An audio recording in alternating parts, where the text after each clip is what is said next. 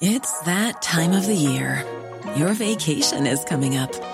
You can already hear the beach waves, feel the warm breeze, relax, and think about work. You really, really want it all to work out while you're away. Monday.com gives you and the team that peace of mind. When all work is on one platform and everyone's in sync, things just flow wherever you are. Tap the banner to go to Monday.com. Millions of people have lost weight with personalized plans from Noom, like Evan, who can't stand salads and still lost 50 pounds. Salads, generally, for most people, are the easy button, right? For me, that wasn't an option. I never really was a salad guy. That's just not who I am. But Noom worked for me. Get your personalized plan today at Noom.com. Real Noom user compensated to provide their story. In four weeks, the typical Noom user can expect to lose one to two pounds per week. Individual results may vary. You're listening to Cork Today on replay. Phone and text lines are currently closed. This is Cork Today. Cork Today with JP McNamara on C103. Cork's greatest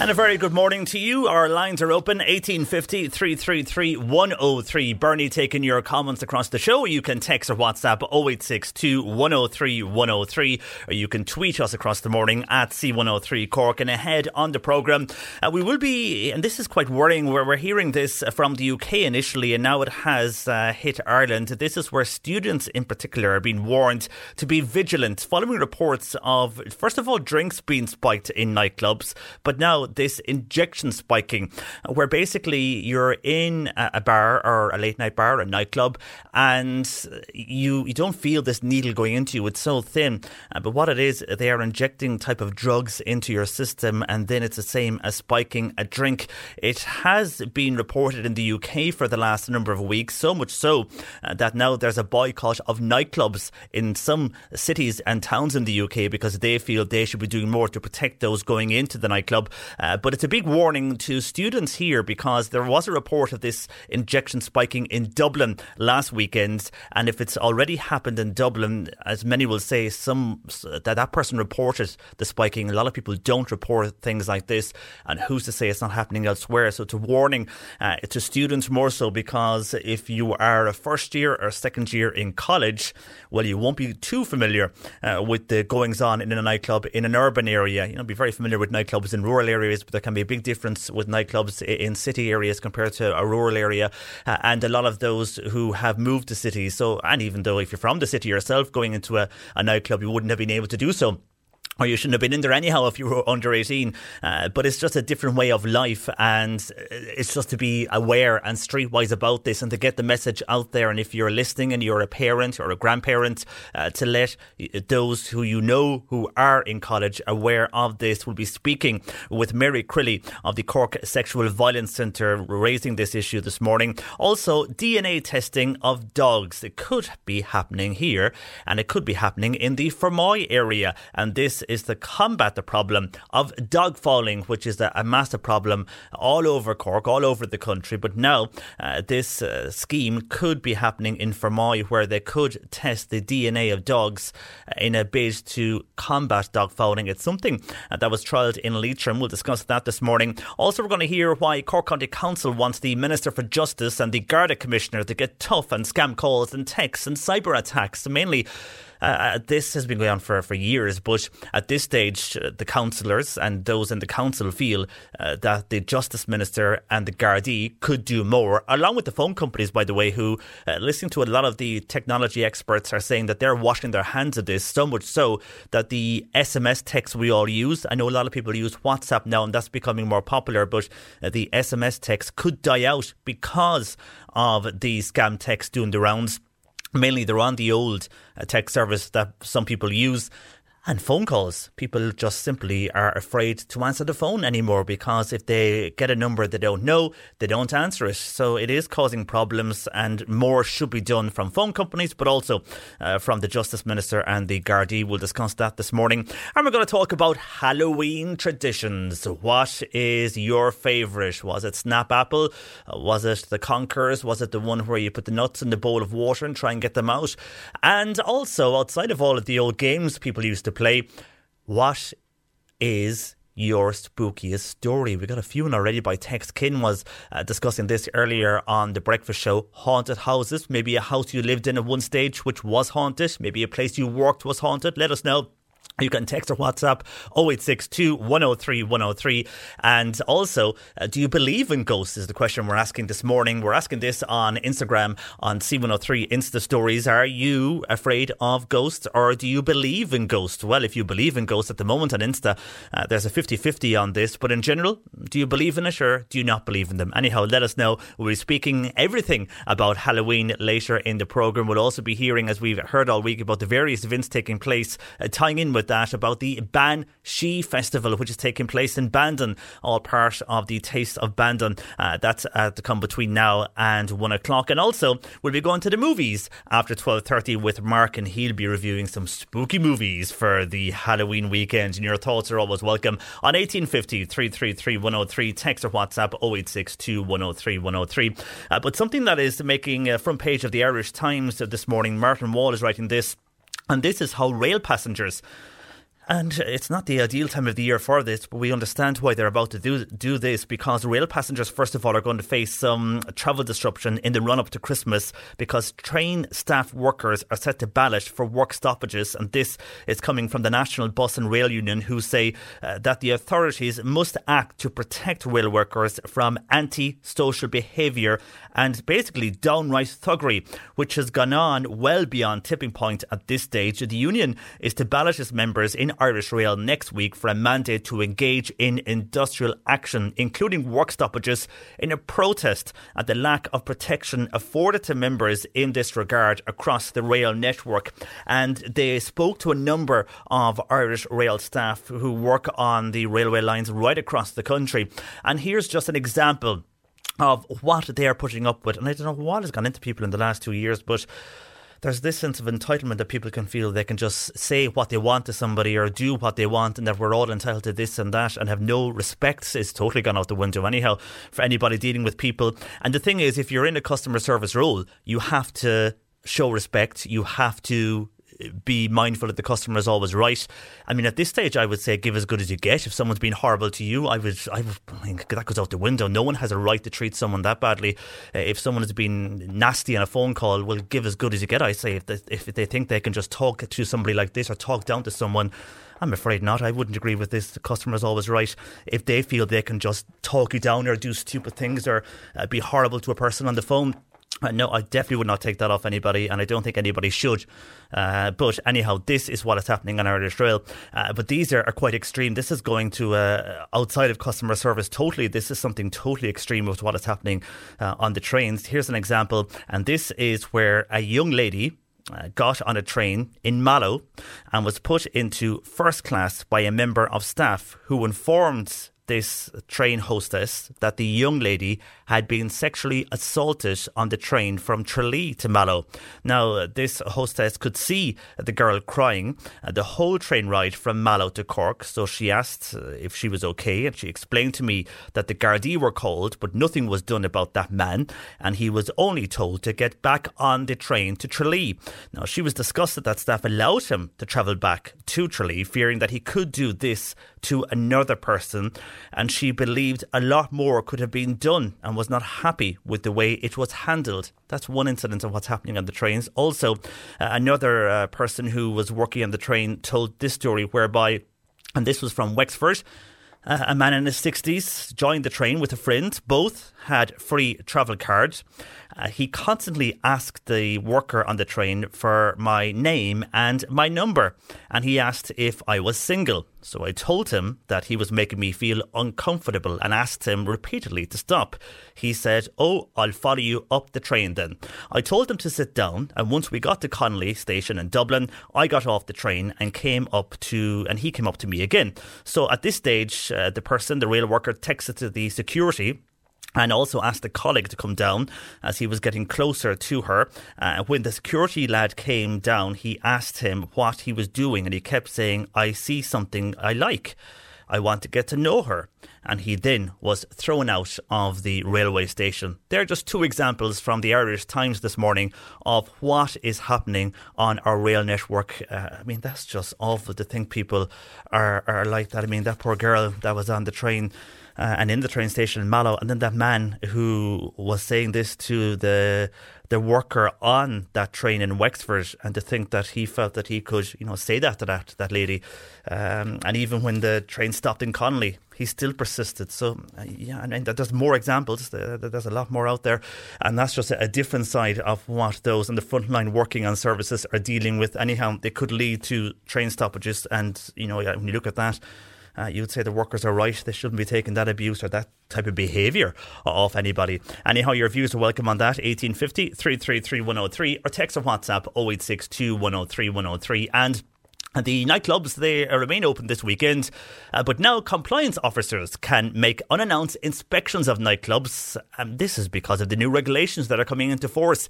And these are the new tough uh, guidelines and fines, and even jail of up to a year for those venue operators and patrons who break the law. The new guidelines published yesterday include the requirement of tickets for nightclubs and live venues from today, and it will be punishable offence if you're on the premises with a fake vaccination cert. And any time visits will be mandated. This is to allow the monitoring of the clubs under the new law. And they're also looking that people are wearing masks and that the queues at bars are well spaced. And it will be an offence to deny entry to a compliance officer. And the offence and the fine could be 2,500 euros and it could be an immediate issue of a fine. So I'm not too sure how these uh, laws are going to work out. I mean, they they're issuing tickets tonight, or they're telling tickets to uh, telling nightclubs even to issue tickets to their patrons. So if you want to go to a nightclub and you know you're going to go and you go online, you get your ticket an hour in advance. But you're at 11:30 when the nightclub's open, people are going to go to the front door, and if you have 20 people going together, there's still going to be a queue. They might space out, but then at 11:30 uh, at night if people are after drink? Are they all going to space out? And is it up to the bouncer to uh, try to let people in? And then you could have at the end of the queue more who are not spacing out because they know a few in front of them and they want to, to chat to them. Or I don't know how it's going to work, to be honest. I mean, it's. I, I, we know why they're doing it and, and, and because of the increasing numbers, but it seems it's going to be very, very hard to police this, uh, in particular for those nightclubs. And, you know, as the night goes on and more drink is taken, how do you prevent queues at bars? Will people even know they're wearing a mask or not in a nightclub? Anyhow, uh, we'll have to wait and see what happens, but it's a tough call for all working in nightclubs and bars right across our city and county this weekend. I know some nightclubs who just simply are just at the moment uh, returning this weekend. It's a late night bar and not a nightclub because they simply must figure out how they can enforce this and get a ticket system up and running because it's too late and it was too close to the weekend when they were told. But uh, again, you'd wonder when the nightclubs open how they can prevent queuing outside when you still need a ticket, but you still need to get into the nightclub regardless of tickets or not. And people will queue once 11.30 comes, they'll head to the door. So I don't know. I, really don't know how it's going to work. Uh, we'll, we'll wait and see. Uh, best of luck to all involved in that one. And again, you know, it's they're there for the, the right reasons, and we we can see COVID is increasing, but still uh, rules and, and, logical rules, uh, you would have to think uh, whoever's making this, there's enough young politicians, and I'd hope young civil servants that would know how the nighttime economy works to come up with something uh, that would sound logical. Uh, anyhow, your views are welcome on that. Uh, I'm sure a lot of you use Facebook. Well, it's rebrand- re- well, Facebook isn't rebranding. It's the overall company that owns Facebook is rebranding to Meta. Uh, but for those who use the app or online, it's still going to be Facebook, and they obviously own WhatsApp and Instagram as well. And the reason for this basically is the toxic nature that goes with Facebook, and people again goes back to something like we spoke earlier about the customer service. People feel they can say what they want, where they want on Facebook, and people can basically claim they know something about someone or claim that something is correct and it's not correct, and it appears up on Facebook and everybody believes it. Uh, It's a platform really that young people are turning away from. This is why they're trying to turn the tide here and turn the negativity from whistleblowers and everything away from Facebook. But at the same time, I think they're well aware the younger demographic has gone away from Facebook. Uh, I, none of my friends have just gone off it. They don't use it anymore. Instagram is the big winner. Then they own that as well. So it doesn't make a difference to them if you leave Facebook or not. They own Instagram. Uh, but Instagram is where uh, people are turning to now. And, and Facebook is something that, uh, where it was once the leader, and it still is when it comes to stats, and we get figures on how many people use Facebook. It's still big, but uh, the amount of people that that I know that use it is, is really dwindling. I don't know anybody that really looks at it anymore. Uh, from my own friends, anyhow, they, they just got sick of it. They got sick of the abuse. They got sick of the, the stupidity on it. So uh, people can go to Instagram where it's just pictures only and there's no abuse. Now there is still problems with Instagram, and you do uh, see abuse methods, but nothing like you do on Facebook. But yeah, it'll be interesting to see if they, they can save it that way. It, it is a lot. Uh, um, an older demographic now that seems to be using Facebook compared to when it started up. And schools back on Monday. Antigen testing now could be used uh, for the mounting pressure that is going on in schools at the moment. We heard yesterday from the Irish Principals uh, Network, who Irish Primary Principals Network, who were discussing with, with us the problems they're having in keeping teachers in the classroom uh, because if a teacher gets sick or a cold, they have to get a test, and that means then they need a substitute teacher. There's not enough of them to go around, and the fear is that schools could close because of the shortage in substitute teachers and trying to keep everybody within the classroom and keep the school open. Well, now antigen testing could be used in schools. Uh, it was said yesterday that uh, they could be having children who are in a pod at a school maybe sent for an antigen test if their group has a confirmed case, and they're doing as much as they can to uh, leave the schools as they are and open. And can I say hello to everybody involved?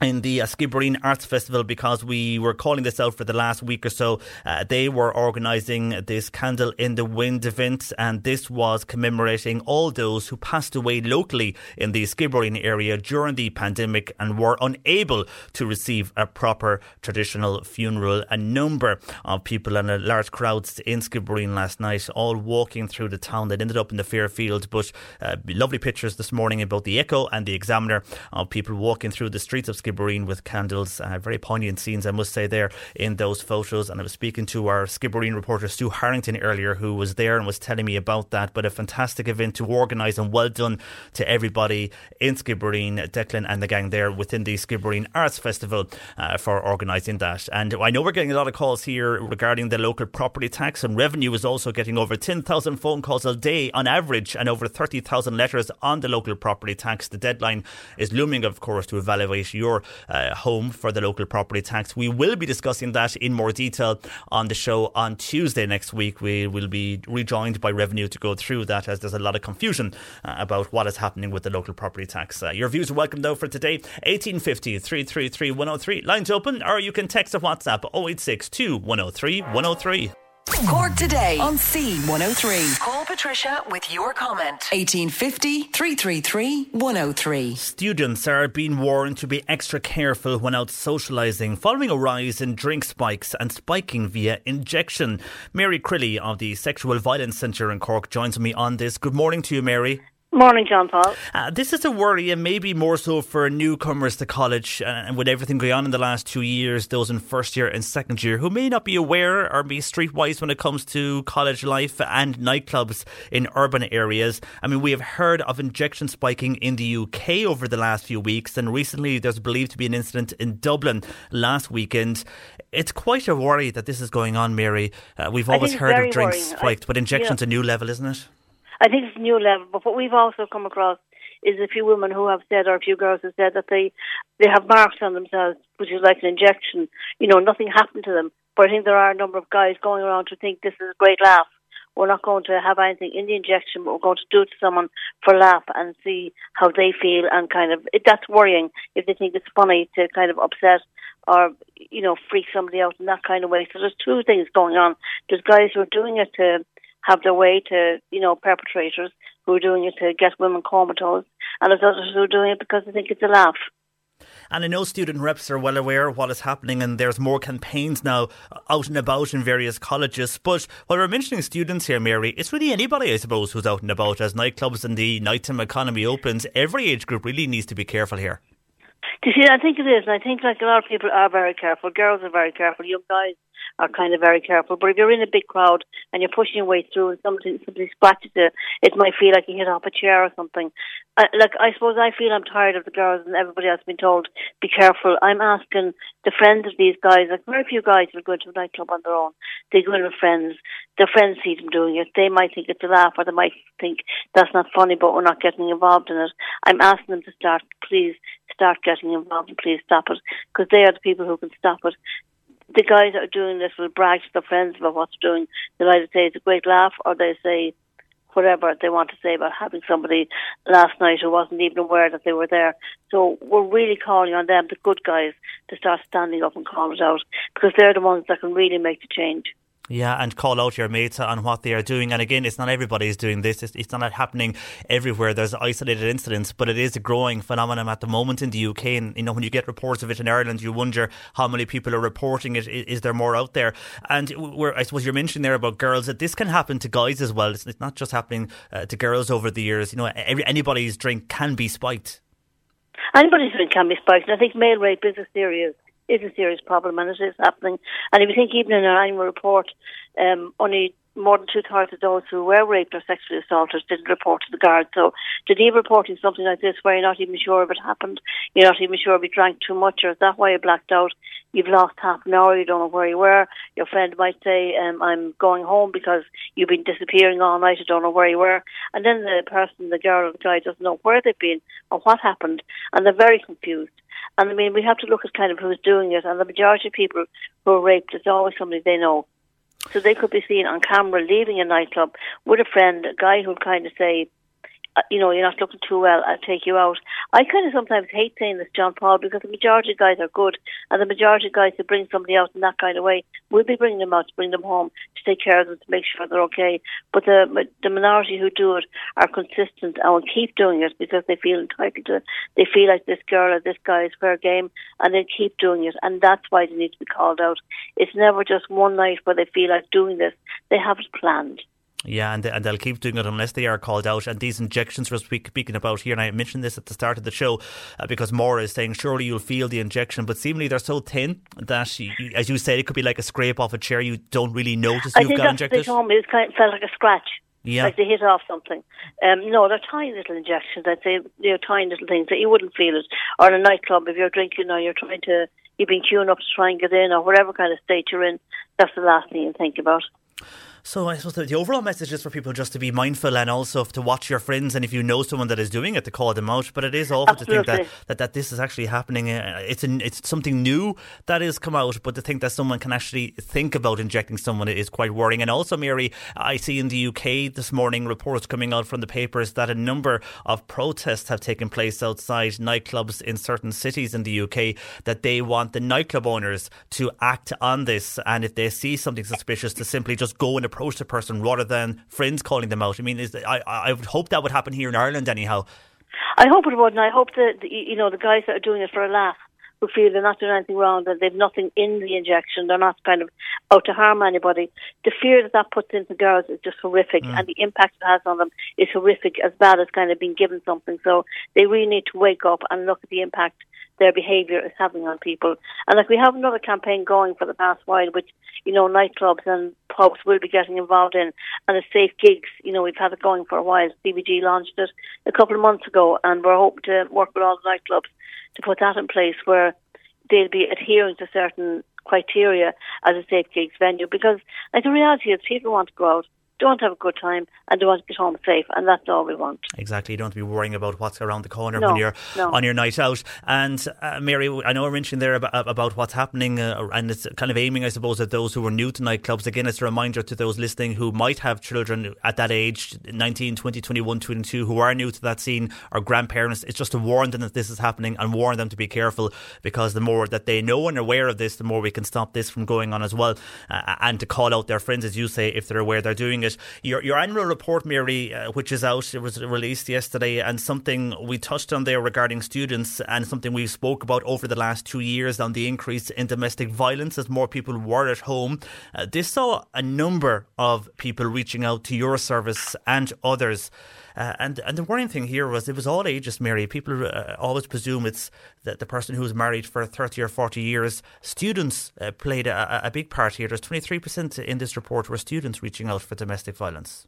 And and I think that you think about it, we were in COVID, we were in lockdown, and I think of that 23%, you know, it was in their own apartment or in the perpetrator's apartment, which meant they knew the person very well, which meant with students, it was people who were locked in, who were kind of in student accommodation or other kinds of accommodation, people who they trusted.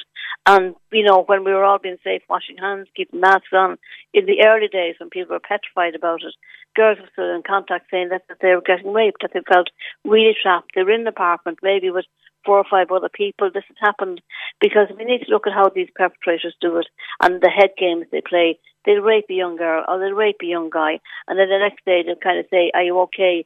Um, pity we can't go out tonight. What we do? Will we ring so and so? Will we do whatever?" As if nothing happened. So the person who's been raped is kind of thinking, "Did I imagine this? Did I give a wrong message? Um, what's going on here?" They play total head games, and the victim really questions you know, their role in it and what they do. And all I'd ask people is to trust them, trust themselves. If they know something happened, it happened, and don't believe the perpetrators. Don't believe the head games they play. Don't believe them when they say they didn't mean it. it. Is very deliberate because the majority of guys. I think took care of their friends during COVID. They made sure they were okay. They were in apartments. They might have been frustrated, kind of being locked up and not being able to go out, but they took care of each other. And the ones that didn't were very deliberate about it. Yeah, and and on the domestic violence side of things, I mean, you did see an increase over the last uh, year or so, as we mentioned before on the show. Uh, there were some reservations, uh, I suppose, at the start because of people working from home and a hybrid uh, services being offered by uh, support services. Uh, have you been able to support or open up more supports in the last number of months? Oh, yeah, we're very much open up, but you know, a lot of people are still using Zoom, which is mm. their preference, which surprised me because we would have been believed, uh, you know, in the early days that you couldn't possibly provide, you know, that kind of therapy needed over Zoom, but it works really well, and so far we are offering both face to face and Zoom, but the majority of people are still using Zoom because they say they're not rushing into town, they're not running back to get kids.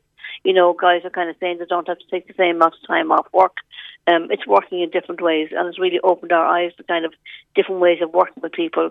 I think those in domestic violence situations, their lives were just horrific because they had no break. You know, women have often said in domestic violence that they wake up in the morning, if they sleep at all, think about how to get through today and how to keep the kids safe.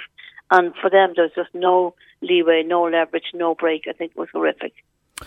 Yeah, and it's awful to think that that was the case, and they were living within that for, for so long. Um, Mary, a lot of reading in your report, and I suppose the, the overall thing it comes back to is the justice system here. Do you think that we do enough for those who do find themselves in a situation like domestic abuse? Does it still go back to the victim blaming?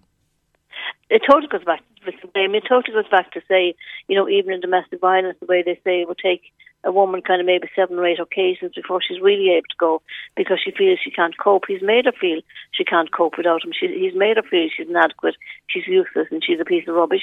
He'll come across the families as being a really good guy doing his best and with this woman who's falling apart. So she's often seen in that kind of way that um, people might say, God, she's lucky to have him at all. You know, because I think we need to remember that the perpetrator in domestic and sexual violence not only grooms the victim, but they groom the people around them as well, so that they won't believe this guy is even capable of doing this. Yeah, and that's what we need, I suppose, the, the, the, lawyers and the judges as well to be more aware of that when things like this do end up in court. Uh, for the moment, Mary, thanks for joining us and uh, well Thank done on all the work you do in highlighting these situations. Thanks a lot. Thank, uh, you. thank you. Mary Crilly there from the Cork Sexual Violence Centre. Uh, and again, a word of warning to those uh, who are out and about. It's primarily in the students, but I think everybody needs to be careful uh, with the extra spiking of drinks that is happening in all uh, social aspects of life, be that bars and nightclubs or wherever you're out. And also, uh, in particular, relation to nightclubs, the injection, the new phenomenon of injections spiking that's happening now here in Ireland, also started in the UK initially and now here, unfortunately, uh, and just to be to be careful and just to pass on the word that this is happening and for our people to mind themselves when they're out. And as Mary said there, if those that you know are doing this for some reason or another, to call them out And. Anyhow, our lines are open 1850 333 103, text or WhatsApp 0862 103 103.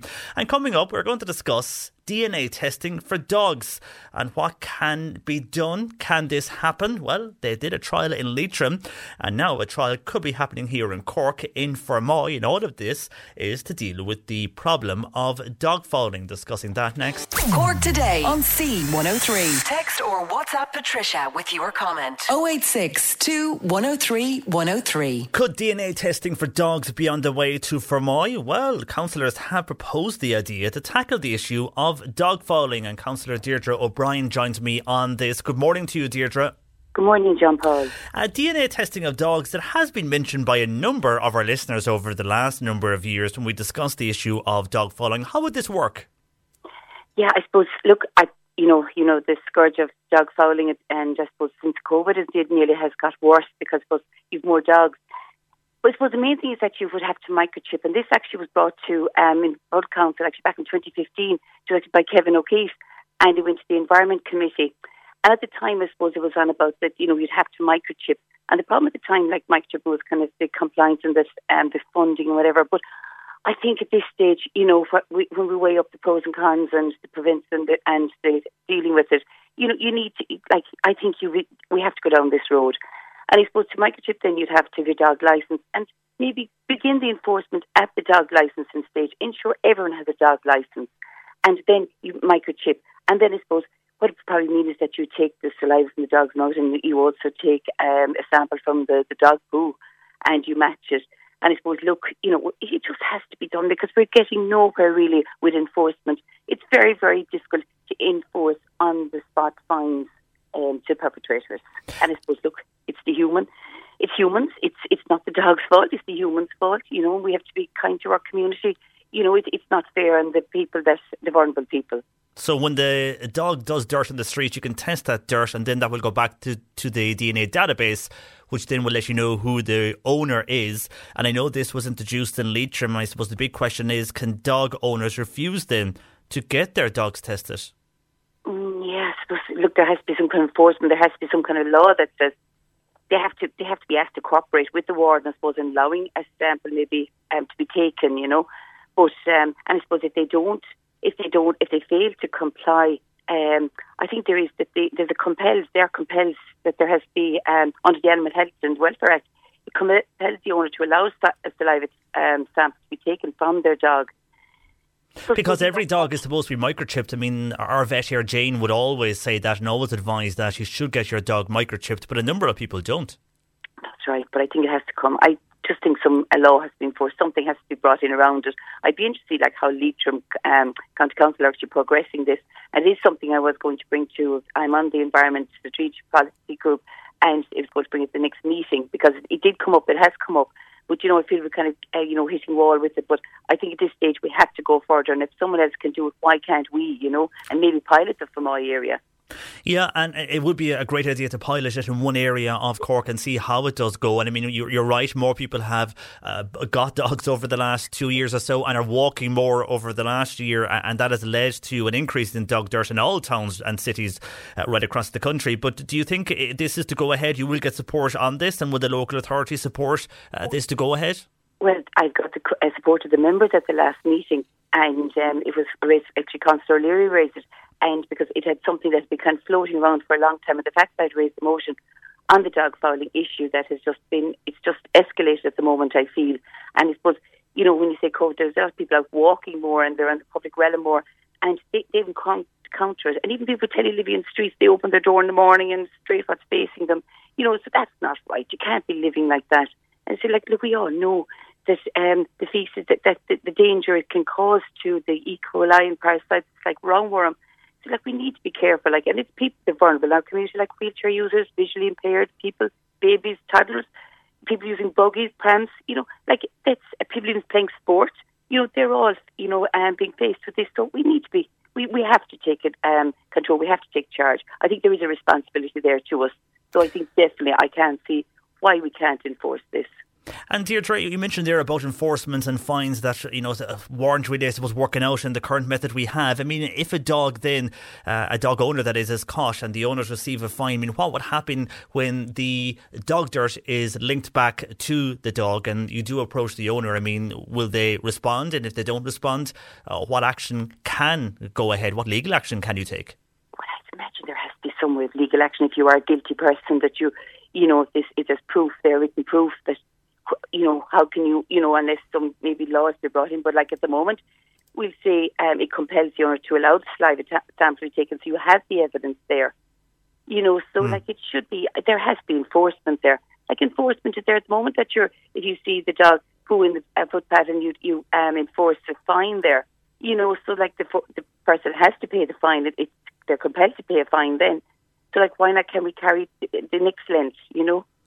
Yeah, but it is a massive problem. I have a number of people on here from uh, different areas of the county and different towns where saying where I live in my street, it's got way worse over the last number of years. Uh, Tom and from I says it's a great idea. Uh, we think we should now enforce this as soon as we can. The more people then that are caught, it will reduce dog dirt on our streets. It's very unfair on us who live off the street to open our door every morning and come across this. It's not nice. How would the owners like it if dog dirt was outside their front front door every morning. And Lisa is a wheelchair user, and she says, I don't know how many times I am going around city streets and any towns, and yes, dog dirt unfortunately would end up on the wheel of my wheelchair. And without me knowing it I put my hand on the wheel and then it's all over me. It's very unfair. I think some of those people uh, should spend the day with me and see what I have to deal with when it comes to dog dirt says Lisa on text to 0862 103 103 well let us know I mean Deirdre if, if this is to go ahead how soon can it be implemented for Fermoy? this is it, I suppose. Look, I will have to go to the environment section, to bring it up the next day, but we'd hope they might come back into our local authority I suppose, look, it's a step by step approach. And I suppose, look, as a public representative, that's where I feel I come in. When people coming to me and with issues like, and I feel that, you know, I do feel for people because it is a scourge. And that's why I think I'm going to keep at this because it's been something that's been floating around for a while. I think if it's a can do effort, we need to be doing it. Totally. And it's across the municipal districts. So that would include all areas within the, that's be Fermoy Mitchelstown and all of that area. It would be, yeah. yeah so be both yeah. of those, those towns. And, and, by the way, as you're on, and I mentioned Mitchelstown there, we had a few calls in yesterday evening, and this is to do with the HSE dental clinic in Mitchelstown. It closed for the pandemic, but now it seems there's no sign of it reopening. Yeah they do risk assessment and they say that it, it's not feasible to open and that there's um, staff shortages. But like this seems to be, well, I say like it's one thing after another. Our services have been depleted in our villages and towns, you know, and it just seems kind of like we're kind of giving into COVID and that you know it closed for COVID to kind of give them a reason. It's like our Bank of Ireland went two weeks ago when it closed during COVID. I was saying why close during COVID when it's the time you need the bank in your local town, not to be travelling to another town. So there was kind of like something was wasn't wasn't adding up on that. Mm, that they're using as an excuse, you think so? They're using COVID as an excuse to close these services. And if they do close, well, they have closed this one in Mitchelstown. Where do people go now for dental checks? They're actually telling them to redirect them to Mallow or Fermoy. But, like, you know, Mallow is quite a distance from Mitchelstown and certainly don't have a safe road to Mallow at the moment and no local funding coming to, um, coming into this near uh, future. And um, like, the, like the, the upheaval for parents you know, to get like, you know, we don't have a, a okay, the bus service from, my, from Mitchelstown to Fermoy, but they're saying to Mallow, but we don't have a bus service from Mitchelstown to Mallow. And it's time even taking children out of school, bringing them. And we all know how crucial it is to look after our children's teeth. And if you don't look after your children's teeth, you're going into adults, there where the issues will be, and that's where the cost will be higher to the state. Yeah, you totally. Know, so it doesn't make sense. You know, we should be encouraging parents to bring their children to the dentist, but it will be something, if there's no pain, they see nothing wrong, they kind of maybe just say, look, you know, we let it go this time, whatever. And it slips on, it slips on. So sometimes you even realise yourself that you need the dentist, but somebody wants to say, God, it's like yesterday was there, you know. And that's the, it, it's a, we, it's crucial that you have a service like that inside a size a sizable town like Mitchelstown. Yeah, and you're right. More and more services, uh, unfortunately, are disappearing from towns like Mitchelstown and others across the county for the moment. Deirdre, uh, we'll leave it there. And thanks for joining us this morning. We'll watch uh, with close interest what will happen uh, with the DNA testing for dogs and if that pilot project, anyhow, does come to Fermoy. But thanks for joining us this morning. That is Councillor Deirdre O'Brien. Your views are welcome. 1850 333 103. Your lines are open. 1850 333 103. Your views are welcome. Bernie taking your comments across the programme. You can text or WhatsApp 0862 103 103. And on the way, we are going to be discussing why Cork County Council wants the Minister for Justice and the Garda Commissioner to get tougher when it comes to those scam calls and texts we're all receiving at the moment, and indeed uh, those cyber attacks we're hearing about. And Halloween. Do you like Halloween? And the traditions around Halloween. Remember Snap Apple? The apple hanging off the ceiling, and we were all uh, queuing up trying to take a, a, bite off the apple. Or how many people had conkers or uh, some form of nuts in a bowl of water, and you're trying to pick them out uh, with your mouth and teeth, and other games that people played. So, what were your favourites? Your memories are welcome. And also, uh, do you believe in ghosts? Because people have mixed views on that. Uh, we have a few emails in from people's stories when it comes to uh, ghosts and what uh, they thought, anyhow, were houses that were haunted. Your views, if you have a story, maybe you were uh, living in a house or working in some place that was haunted over, or you thought was haunted anyway. There was some ghostly activity there. Uh, let us know. We'll be discussing all things Halloween uh, before midday. but a lot of calls and comments. And firstly, this is to do with what we spoke with Mary Crilly from the Cork Sexual Violence Centre on the issue of drinks being spiked and this new uh, method of uh, those using an injection to spike someone.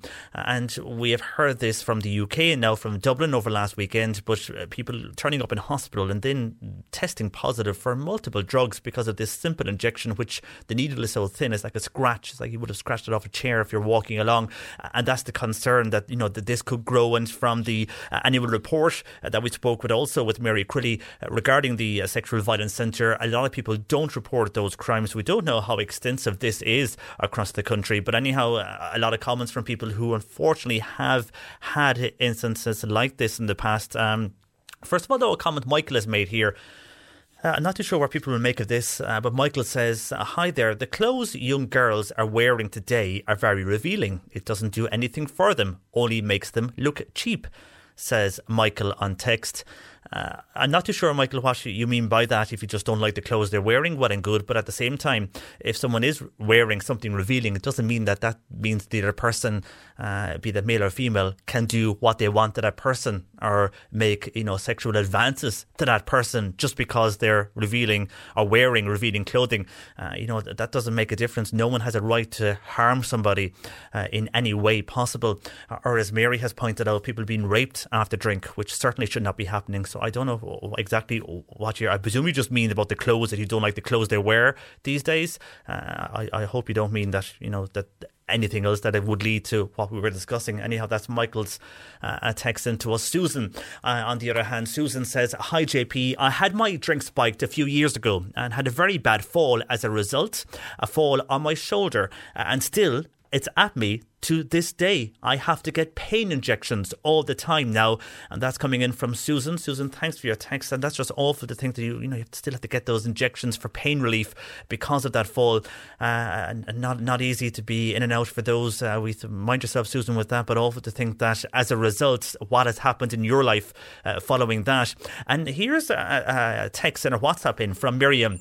And this is an example of what can happen uh, on a night out with regards to spiking. And I suppose the reason, main reason we're, we're, discussing this is to raise awareness of it. And if you do go out, whatever age group you are, to be careful, but also for parents listening and for grandparents listening uh, just to be mindful and, and, pass the knowledge on to those who maybe just at the starting college because they're aiming at, at that age group who are maybe green to going out, who are maybe from a, a county area, a rural area, a, first time heading out to the city areas, first time you know going into a student life in a nightclub for the first years and second years, and especially because of things being closed over the last two years, it's a, it's a whole new experience. But there is people uh, lurking out there in the dark corners of the nightclubs, pouncing on these people, unfortunately, as they see uh, that it's a new experience for them. Well, here's something that happened to Miriam. Uh, and thank you, by the way, for those who are uh, texting in their stories of having their uh, drinks spiked. It just raises awareness of this. And I know it's not easy to do it, but uh, Miriam says on a night out about nearly 10 years ago, this was myself and my friends were all out enjoying a night, and one of my friends' drink was spiked. Uh, little did we know, though, both of our, our drinks were spiked. Uh, here's the story. Uh, I was drinking vodka. My friends got me the wrong drink, and I don't like vodka. So I sipped away for a while. We were all chatting away, as you do on a night out and enjoying ourselves. And then we realised our housemate, because at that time, before I got married, Miriam, I was house sharing. And we saw our housemate at the other side of the bar. So we waved at him, and he came over. And I just simply said, Do you want to finish this drink. I have had enough. You know, I don't like vodka. And he goes, Yeah. Drank it, and both of us were totally unaware of what was going on. So then later, about maybe 30 minutes later, we went to the dance floor and boogieing away, says Miriam. And then, however, uh, my female friend got what I thought was very drunk very fast. And later, then, uh, we kind of realised that something was up and that maybe her drink was spiked. Then it unfolded as we were walking through the bar. My housemate, more or less, was nearly passed out near a lounge area, which is totally unlike him. It was at that point that the bouncer came over to us as we were trying to see could we revive him, and the bouncer then had realised what had happened when we explained the story to him. I must say the late night bar staff were excellent in this situation and I could not praise them so, so much. They brought us to an office within the bar and we tried to get our friend around. Eventually they got us taxis to get home safely. They even offered us a lift if we could not get a taxi, but we did. The taxi driver was extremely uh, fantastic and we walked in to our home and the taxi driver nearly more or less was carrying our housemate in at this stage, JP, we're all in our early 30s, so we're not that young either, uh, says Miriam. Uh, but at the same time, we were thankful to the staff, both the taxi driver, both the night staff, because our friend woke up the next day worse for wear over having the drink spiked. But what would have happened only for the intervention of this? But worse still, says Miriam, and not taken away from what happened to her friends, but what if herself and her other female friends uh, were just left there lying. Now, again, the night staff would have looked after them uh, but by the story, but uh, the, the, spiking of the drink was aimed for your female friend, Miriam, and yourself. So you, you were lucky in a way that, you know, the, the bar staff there recognised what had happened and they acted on that. Uh, but as you say, it was meant for both of you, uh, and you handed over your drink to somebody else unaware that it was spiked, and that was the consequences. Anyway, glad to hear uh, that it turned out okay in the end. Nothing harmful happened to your friends and your housemate. Um, but it just shows what can happen on a night out. And I mean, you know, Miriam says I handed over the drink thinking it was, you know, there you go, have my drink. I don't like vodka. Next thing, her, her housemate uh, was spiked. Uh, so, and it shows also males can be affected. I mean, sometimes people just uh, think of spiking drinks for females. I know that was unintentional, but males can also be affected when it comes to the spiking of drinks. Anyhow, Miriam, thank you for your WhatsApp on that and sharing your story uh, to 0862 103 103. And now we discussed this on the show yesterday regarding SouthDoc and how GPs are worried about the shortage of doctors right across the country and the effects that is happening. Well, last night uh, they discussed that on prime time also on RTE television. Uh, Michael O'Sullivan in Castletownbere was watching this and he says, JP, Dr. Fiona Kelly put it very equitably on the uh, primetime show last night when she was raising the situation about the shortage of GPs. She absolutely abandoned uh, by the health service, is how she put it, and that the health service has abandoned places like the Beara Peninsula. Now, trying to push uh, the international best practice in there is not best practice by a long shot. Dr. Kelly said the last two consecutive week holidays she had was in 2009, which is absolutely shocking.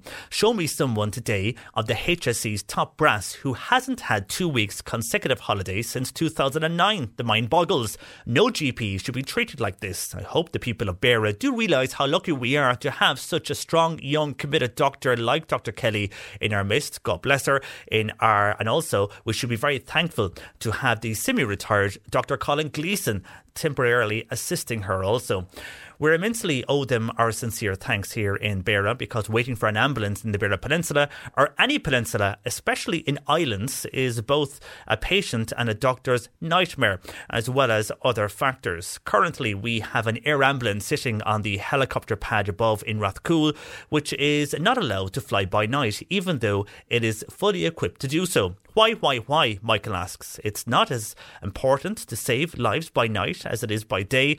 It just beggars belief disbelief. However, we have no problem in sending the Sikorsky helicopter 200 miles out to sea in the middle of the night to rescue a casualty in storm force conditions, and yet we have the air ambulance sitting on a pad that won't be left down to the peninsulas or anywhere else overnight. The practice has to change and change sooner rather than later. And Michael goes on to say JP 14 GPs qualified with Dr. Fiona Kelly in 2009, and today less than half of them are working in a practice in Ireland. They have gone abroad to better pastures, and who would blame them? GPs are leaving the country in their droves, says Michael O'Sullivan in Castletownbere on WhatsApp to 0862 103 103. It is a big worry. And that's why GPs are looking at SouthDoc and looking at how they can reduce the services there uh, you know, maybe one service in a certain area because there isn't enough GPs to go around. And if they continue with having all these branches, it could have a situation whereby they simply won't have uh, the GPs to operate out of those branches. And they outlined that they, you know, that it would affect areas like Beara uh, and areas of North Cork and I know we, we could not have a GP to join us. The simple fact was they were all too busy. And, and while they gave us quotes of what was happening and uh, they gave newspaper quotes as well, they're simply so busy. They don't have the time. And maybe that's one of the reasons then uh, why we don't hear enough of what is happening on the ground within uh, the GP sector. Anyhow, Michael, thank you for raising that uh, onto us on WhatsApp on antisocial behaviour. We heard what is happening with the trains and uh, train staff and rail staff are going to, well, they're going to propose anyway to go on strike because of the antisocial behaviour they are becoming uh, are coming across on trains. I mean, we heard the stories there from the start of the show from the uh, Cork to Mallow, Mallow to Tralee train, and the train in Wexford, the, what the staff have to uh, put up with and deal with, and this probably on a, a, daily basis. And there maybe were more extreme cases, but still, no one should have to go to work and deal with that. Uh, on this, a listener in Fermoy says antisocial behaviour is just happening all the time. Myself and my family are dealing with this for the last 12 years, and we have gone to so many, like the council, like the Gardaí, and like others, but no one can do anything to help us. We're at our wits' ends, and it seems like it continues to go on and go on, but there's no solution. Uh, while Donny is in Newmarket, he says in England they have transport police. They are fully trained police, but here the security are the only civilians doing security, and they have no power to, to carry out their duties on the trains or indeed the Luas in Dublin, which can be awful at times. Um, if you ever happen to be in Dublin on the Luas and the Red Line in particular, I mean, and you can see anything on that uh, tram service. But, and they have security, as Donny says, they do have security on on the Luas Anyhow, I've never seen really security on the uh, train services, but on the Luas I have. Uh, and you're, you're right, Donny. I mean, they are security, they are civilians, but is it time to have uh, fully trained police? Uh, but then if we can't get Gardaí as it is, how are we going to manage that and get transport police? Uh, Donny, thank you for your call on that. It is uh, worthwhile uh, for those in the transport industry to look into that. Can, can we go like the UK or like England are doing and bring in transport police? Things have gone so bad. And on dog fouling, uh, which we discussed, and could Fermoy be the first here in Cork to pilot the DNA testing of dogs to deal with and combat the problem of dog fouling? Well, Martin is in Fermoy. He says the guards and the council should get a lot tougher uh, with, first of all, antisocial behaviour. And on dog fouling, the dog owners, the dogs that is, first of all, the owners of the dog, should be taken off them. So uh, if the dog is caught basically after you know fouling a number of times then take the dog off the owners. That could be a solution. Might teach them. Martin in Fermoy on text on that. Well, another texter says, while we were talking about the DNA from dogs in Fermoy, what bull? Fermoy would want to spend money on something the town really needs, like a driving test centre, which would come in handy as people have to travel to Mallow or Clonmel or Cork to take lessons and take the driving test. Take more driving instructors as well. Fermoy had the roads and roundabouts to do it. This town is getting worse, uh, feels that text texter. And uh, a listener in Kinsale, when we're speaking about those who let their dogs foul and uh, let that carry on happen, uh, this uh, Kinsale listener is saying, I wonder how many dog owners have a license in this country. How many do physically have a license and pay for it? Uh, thank you for your text. And I mentioned property tax briefly at the start of the show. A lot of confusion about the local property tax. We will be discussing that on Tuesday's programme. Uh, somebody from Revenue will uh, re- explain again how it all works out. But Thomas in Rathcormac, he feels that pensioners should not have to pay the property tax. And when it was first introduced, they promised it would not go up. And now it is going up and up, like everything. Uh, Tom, unfortunately, that does what happens, doesn't it? When they uh, bring in a tax, they promise everything, but the opposite happens. Uh, thank you for your texts and calls. Uh, keep them coming and your Halloween stories as well. Uh, let them um, come into us. Uh, we'll be interested to see if you do believe in ghosts and uh, did you ever work or live in what you thought was a haunted house. We'll be uh, talking all about Halloween uh, shortly as well on the programme. But on the way next, we'll be discussing the uh, problem of scam calls, texts, and cyber attacks. What can actually be done about the whole situation? We'll be speaking with Councillor Seamus McGrath, who raised that issue at Cork County Council, and what can be done when it comes to the Justice Minister, the Garda Commissioner, and phone companies too. C103 Jobs. And we have opportunities for a caretaker wanted for maintenance of pitches and clubhouses in Blarney, Whitechurch, Grenagh, and Kilcully. You can call 021 384 444 for further details. KPH Construction are looking for pipe layers near the Blarney side of Cork City. Contact James on 087 655 1111. And Kevin O'Leary Centra in Bandon are looking for an experienced deli assistant for a full time position. Send your CV to hr at kevinoleary.ie. You'll get these jobs and more. Go online to our website, c103.ie forward slash jobs. You're listening to Cork Today on replay. Phone and text lines are currently closed. Cork today on C103. Call Patricia with your comment. 1850 333 103. Cork County Council is calling on the Minister for Justice and the Garda Commissioner to do more to tackle the issue of cybercrime and indeed phone scams. And scammers are on the increase and their presence certainly increasing over the last number of months. Well, Councillor Seamus McGrath has raised this issue and he joins me. Good morning to you, Seamus. Good morning, John Paul. We're all It's that time of the year. Your vacation is coming up. You can already hear the beach waves, feel the warm breeze, relax, and think about work. You really, really want it all to work out while you're away. Monday.com gives you and the team that peace of mind. When all work is on one platform and everyone's in sync, things just flow wherever you are. Tap the banner to go to Monday.com.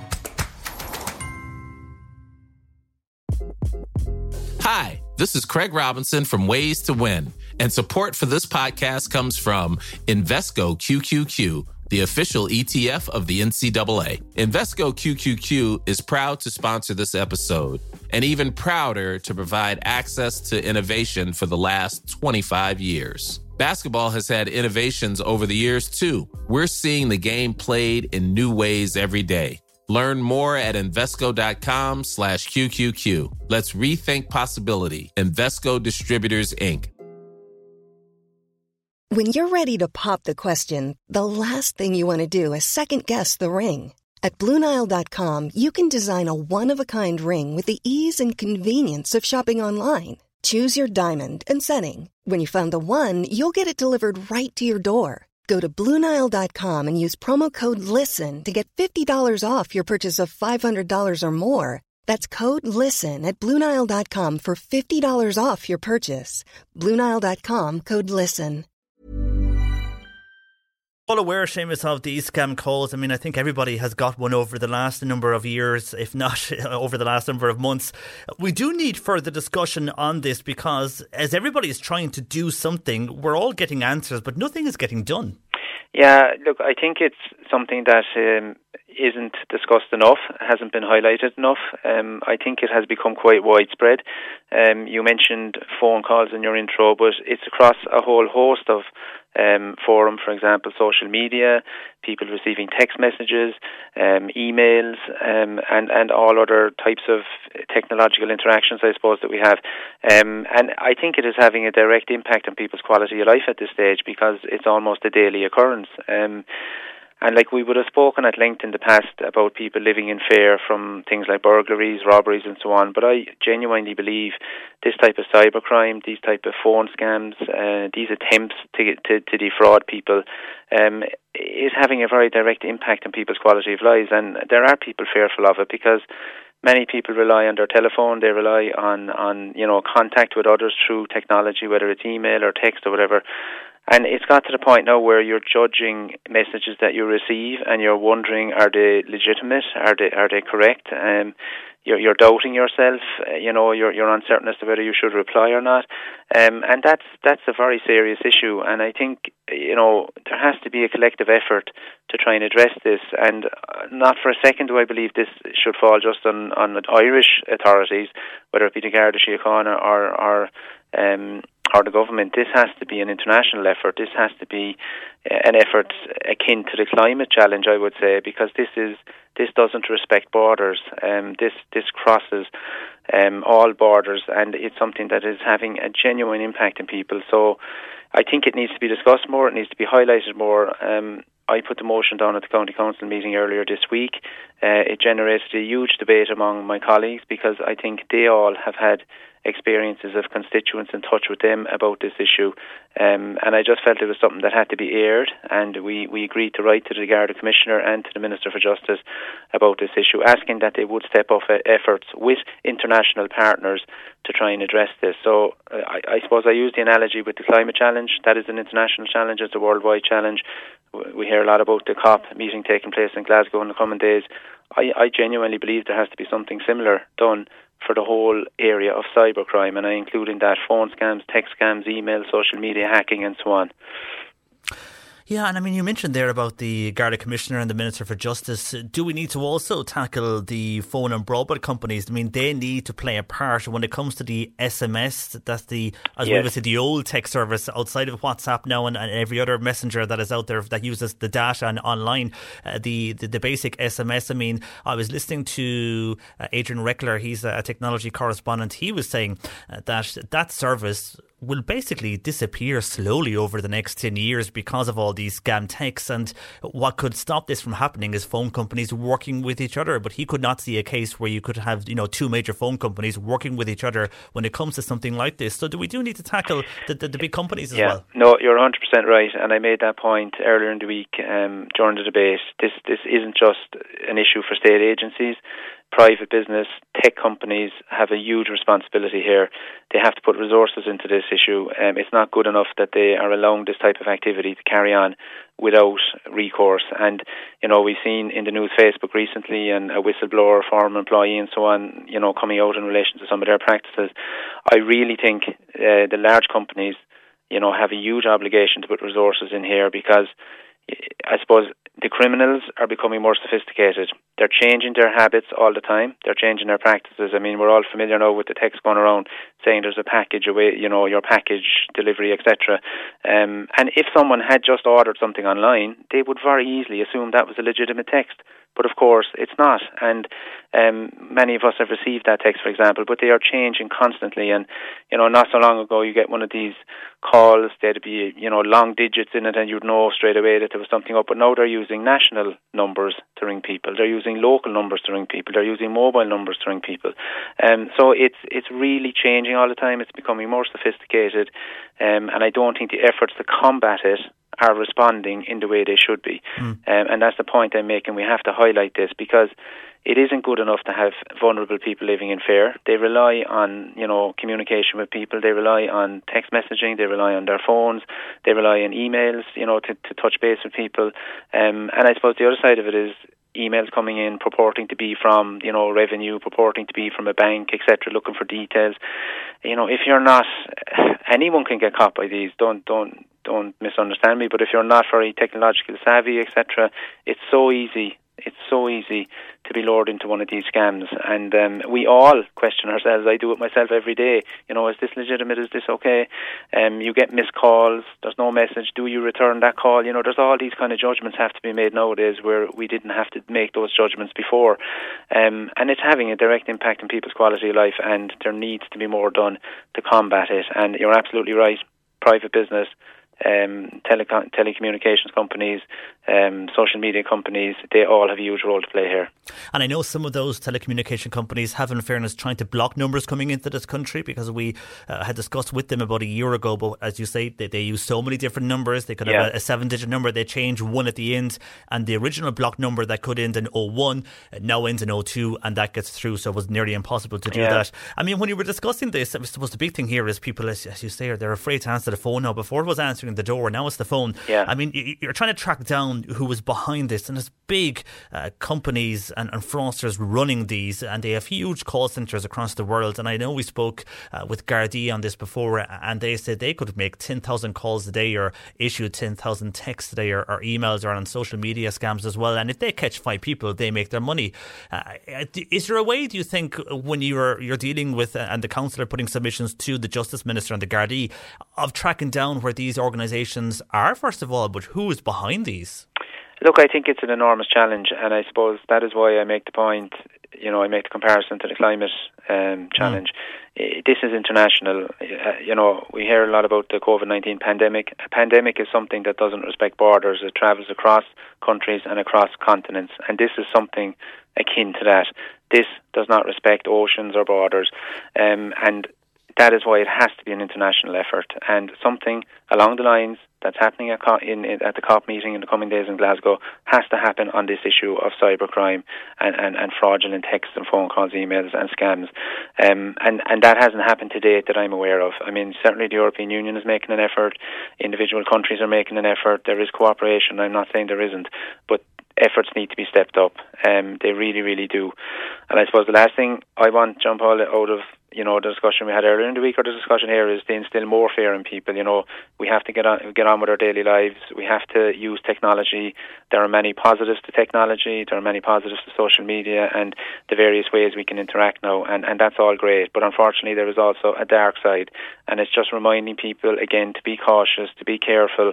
You know, just to try and you know, exercise judgment. It's not easy. As I said earlier, any of us could be caught in these scams, any of us, because they have become so sophisticated. But, you know, I suppose we all just have to think about uh, calls we respond to, or messages we respond to, or just how we interact. Um, but the last thing I want to do is instill more fear because the whole purpose of raising the issue was to try and address that issue of, you know, recognizing now that this is a global pandemic.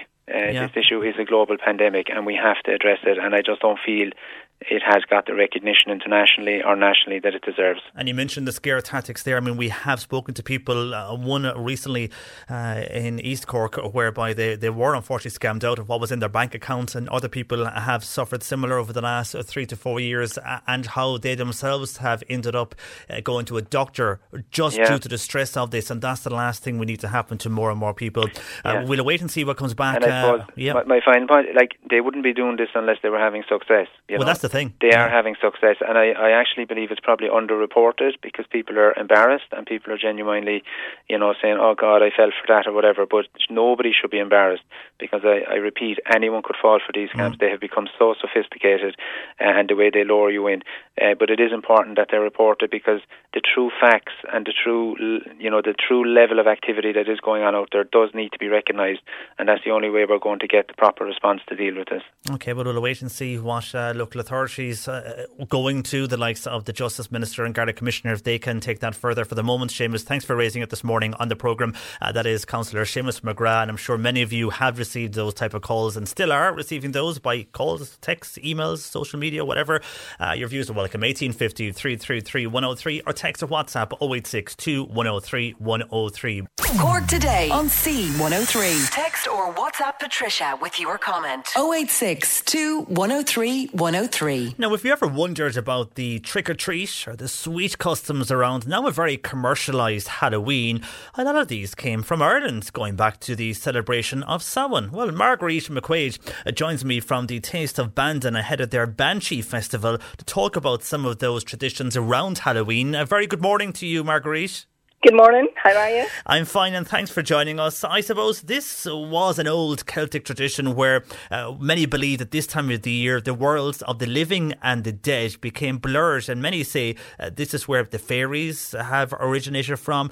Uh, I mean, it's something that came from uh, pre-Christian times, but now it's gone so commercialised. The whole world uh, celebrates Halloween, uh, and, and there's a lot of origins, as they mentioned, and a lot of traditions that we always do, and we don't realise that they're come from old Ireland. Yeah, totally. Yeah. Um, I mean, I think we've exported Halloween or Samhain, um, and it's been sold back to us as a processed food. Um, and and yet, if we can just dig a bit deep, we a bit deeper, you know, we can reconnect with what the actual meaning of it is, which is the cha- the end of summer, the change of the seasons, which is such a magical time. You know, um, even as a child, I was always so aware aware of just the Oh, we have just lost uh, Marguerite there, so I think we'll just. It seems like she's put me on hold in her phone. We might ring her back there, Bernie. I think that's what she has done. Uh, she was just about to go in to tell why indeed we are gone so commercial. Well, not us really. It started from the American side of things, but we are following on uh, from America. If you look at the decorations now you see around the place, uh, and they even have, I've noticed on doors of houses over the last few days. Do you know we'd have a Christmas wreath? They now have Halloween wreaths, and they have the sparkly uh, wreath around the door, but it is for Halloween. They're kind of uh, kind of goldy in colour. Anyhow, uh, let's go back to Marguerite. Marguerite, you were explaining there on, on how maybe the Americans have made this commercialised, and that's now here coming to Ireland. Yes, yes. Um, one of our, we have a big storytelling event tomorrow evening, and uh, the Beanna T, uh, Maria Gillen, the Cork storyteller, um, talks about how modern uh, drama, like soap operas, is like uh, processed stories and how we've lost connection with the medicine of stories. And I suppose we are thinking that Taste of Bandon is about reconnecting with the the nature inspired elements of, of Halloween because that's exactly what's happened there in that we're now told um, an American notion of Halloween and yet it's such a rich uh, festival in itself um, if we learn to explore it ourselves. Yeah, totally. And just tell me a bit, because I know there's a lot happening within the festival there uh, over the next few days. But the puka is one of the things you you have mentioned within the festival. What is the puka? The puka was, a sh- or is, a shape shifting, uh, mischievous fairy. Um, and uh, traditionally, people would leave a, a corner of a corner. Oh, it's gone again for some reason. Not too sure. We'll, give her one more. Hello. Hi, hello, Marguerite. sorry. You just disappeared there again in us. Yeah. Um, uh, sorry, the puka share was um, about leaving a, a corner of the field unploughed for the puka to, so that he wouldn't play any tricks on them. And um, we have decided that this year we would try and reinterpret that as um, at the Puka Share going for a local charity, which is the Jack and Friends Foundation. Um, and it's a really brilliant charity, and we're really looking forward. To, I think people will really get into the spirit of it. Um, they're a really hard working charity, which provide a great service to the town. Yeah, they do, and, and they provide that on a voluntary basis. Jack and Friends Centre, Yeah, uh, and not only for yeah, Yeah. totally, not only for Bandon though. I, I know people from all over the county that do travel to Bandon to avail of this centre. So a, a lot of what is going on this weekend will be supporting them and funds going to Yeah, support the Jack and Friends Centre. All the workshops will be um, the, the funds will go towards the, the charity, and we have um, the Perfect Burger are putting on a Banshee Burger box, Mm. and all, all the funds for that will go towards it. So we're we're hoping we'll raise we'll raise enough funds that they'll be able to buy a few of the assistive technology units for their clients. Excellent, and, and as you mentioned there, with funds going, then there's so much happening, uh, and and with the, with the funds going to a good cause, one of those things that is happening, and you've workshops like A is for Apple, and we all remember the game Snap Apple from from Halloween many years ago. Yeah. Uh, did you play that yourself, Marguerite? Um, we played treacle apples in Scotland. Um, uh, you had to get really messy to do it. Um, and I remember we used to hang the apples off the pulley, you know, the clothes drying pulley, and um, not not an easy thing to um, to get uh, a bite of an apple with uh, with your blindfolded. But um, children now think it's too messy. or too dangerous with blindfolded. You, you could lose a few teeth there, Marguerite, doing that. but I used to love the ducking for apples. I think that's that, I think that's great fun. Yeah, in in the bowl of water, is it? And you're putting your Yeah. head in trying to yeah, Yeah, There was and a, a few. ver- to the bottom. Yeah, that's it. A few variations of that as well. With the um, wasn't there conkers or some people used to put nuts as well into a bowl of water and, and try and do the same thing. Yes. Uh, so a lot of variations there. And the other thing, I suppose, and I know that, that this goes into your festival as well, but you touching it there with the puka. Uh, the Barmbrack uh, is a huge association with this time of the year, and the ring in the Barmbrack. Yes, yes. There, I think traditionally there's five or six um, uh, items. There's the P for somebody who won't marry that year, a stick or a match for someone who'd have an unhappy marriage, a piece of cloth was um, for poverty, um, the ring you'd be wed within the year, and that that seemed to be the, the aim for everyone in those days. Um, and I think the P or the bean was poverty. Yeah, yeah. You you wouldn't um, you wouldn't be rolling in it. All right, Um, okay. But yes, in in the country market, where where uh, our sourdough baker is making a giant barmbrack, and we're giving out uh, portions of that. And one lucky person will get the ring, and we'll get a fifty euro voucher for the Oh, market. wow. Oh, wonder who'll get the ring in that. So the, the giant barmbrack be care. That's on uh, tomorrow, isn't it? That's happening in the country market in Bandon. So watch out for that uh, giant barmbrack. And also, I know you mentioned there about various events. So one event that that is uh, interesting, uh, and I'm sure will attract a lot of attention too, uh, is the fire show that's going on in the Shambles on Saturday. It looks amazing. Uh, any of those fire shows that people are are familiar with them. Yeah, yeah. You see, the thing is about Halloween is about the, the closing of summer and um, the lighting of the fire for winter. So um, we have Alchemy Arts, who um, he's going to do a number of different acts around town on stilts and on uh, on unicycle. And uh, to finish, we'll be doing a banshee walk um, uh, from Howard's Court up to the Shambles for the fire show at six. So that'll be spectacular, and it's quite symbolic because I think I think rituals are actually quite are important, and I think we've kind of lost touch with with a lot of them. Um, and and yet we know uh, being able to reflect and you know come into ourselves as as winter encourages us to do is actually a really important part of life. You know, it's not all about action and Facebook and messaging and busyness. You know, it's about reflection too.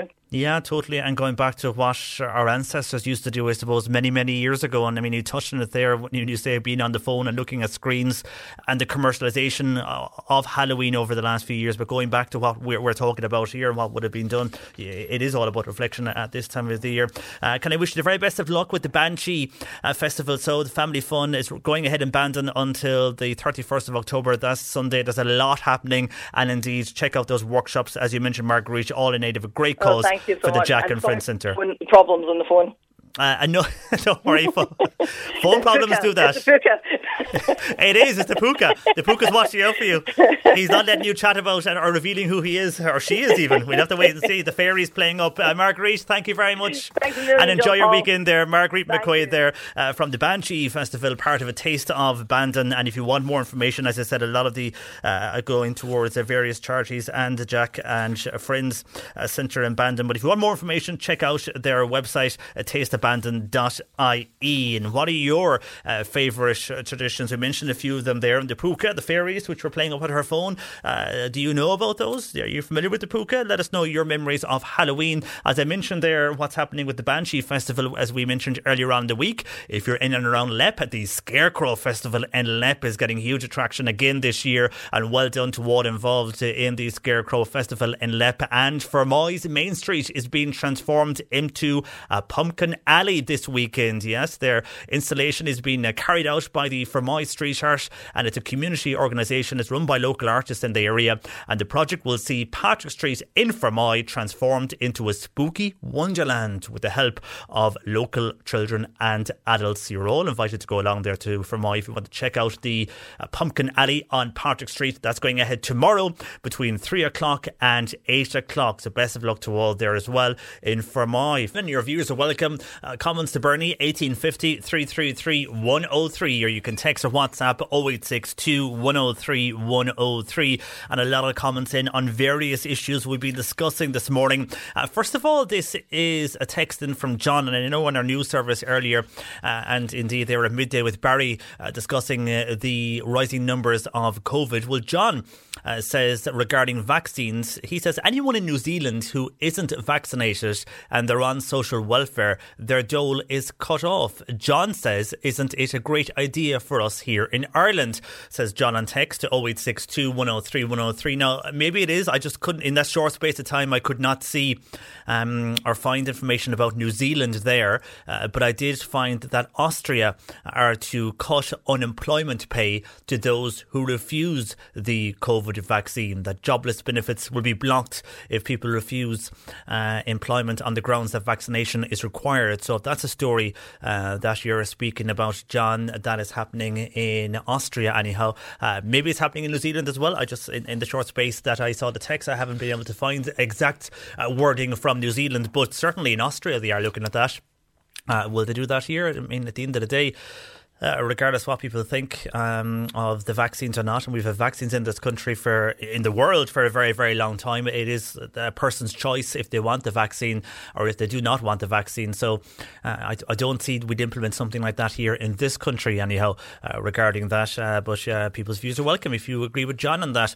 And on other uh, topics we were discussing this morning. And first of all, this is on the ambulance. And Michael O'Sullivan in Castletown Castletownbere WhatsApped in earlier on, and he was when we were discussing yesterday about the shortage of GPs.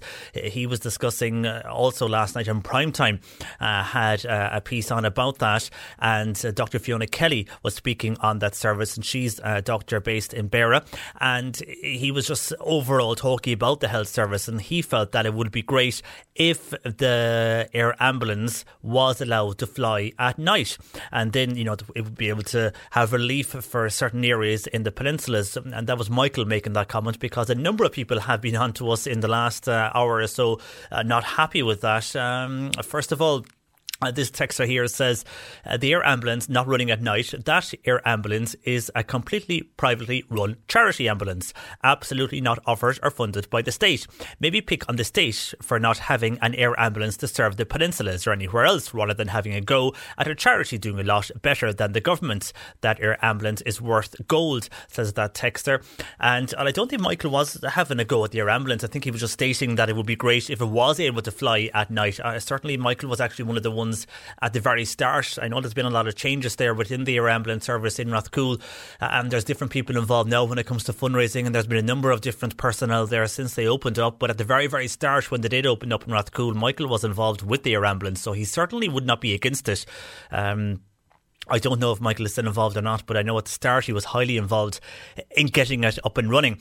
Uh, and there has been changes there. I'm well aware of that. Uh, but he certainly, I would say, was not against it, but just making the point that it would be great if it was uh, up and running at night.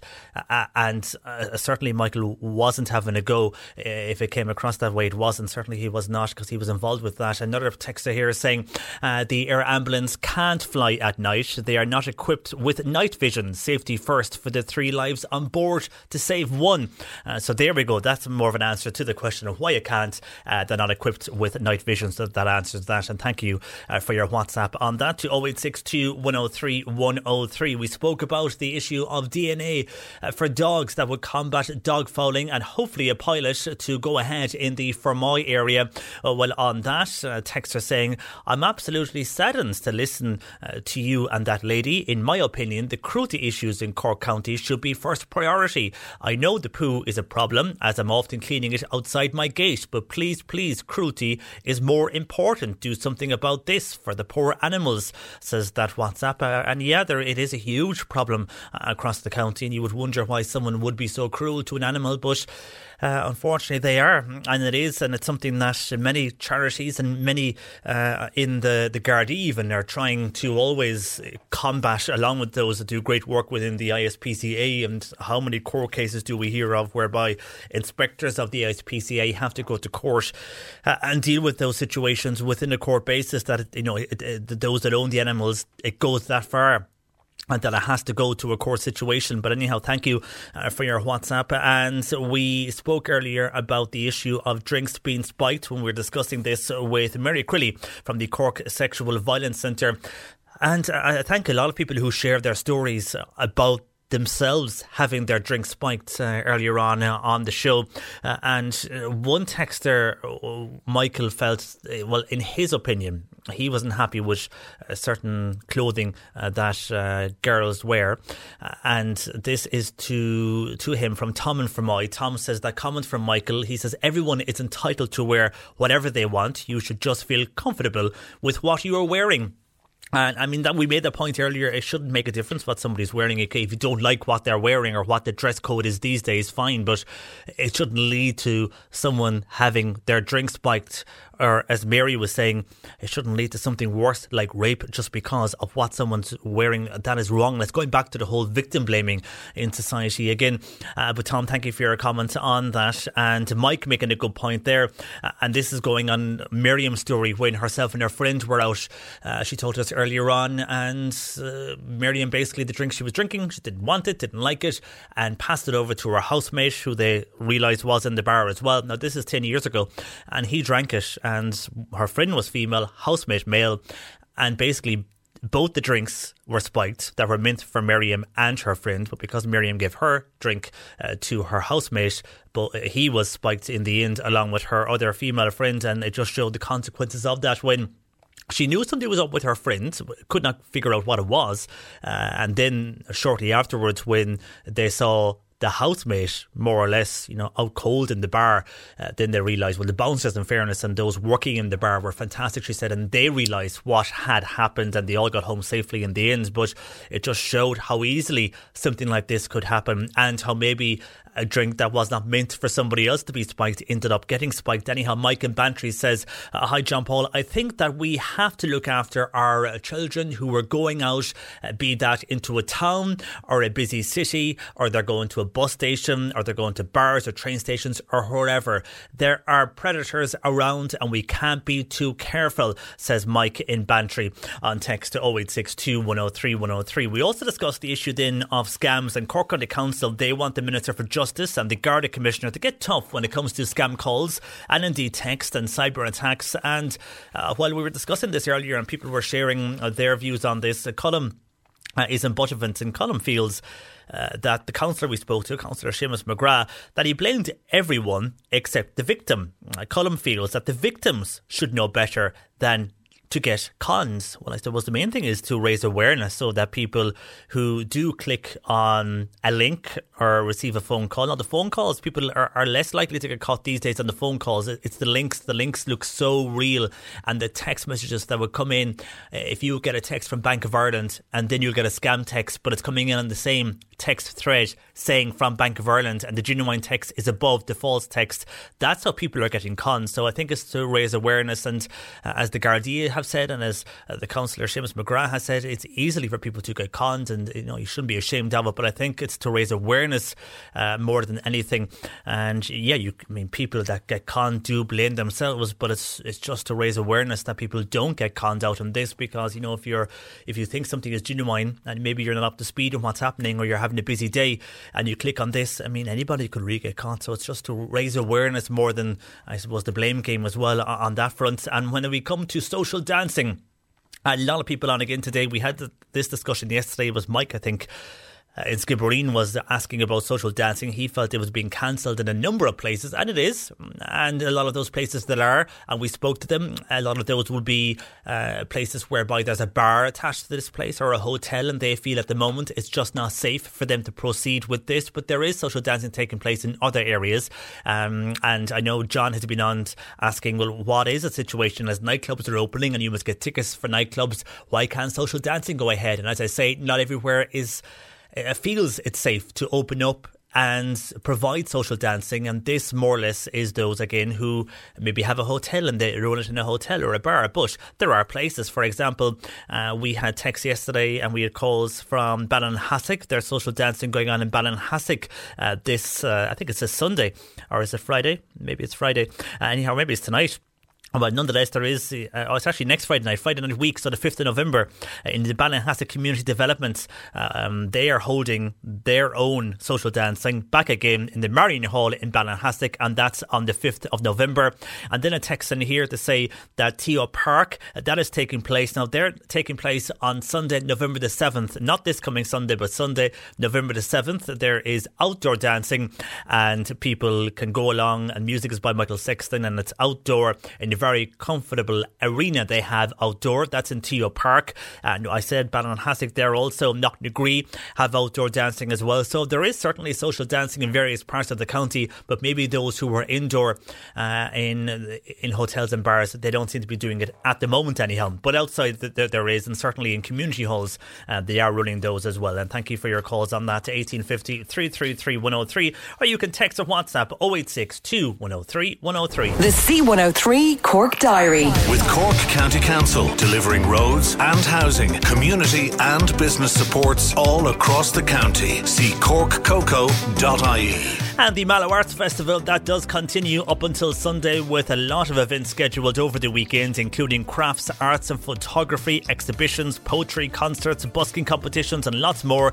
You can follow them on social media at Mallow Arts Fest for full details.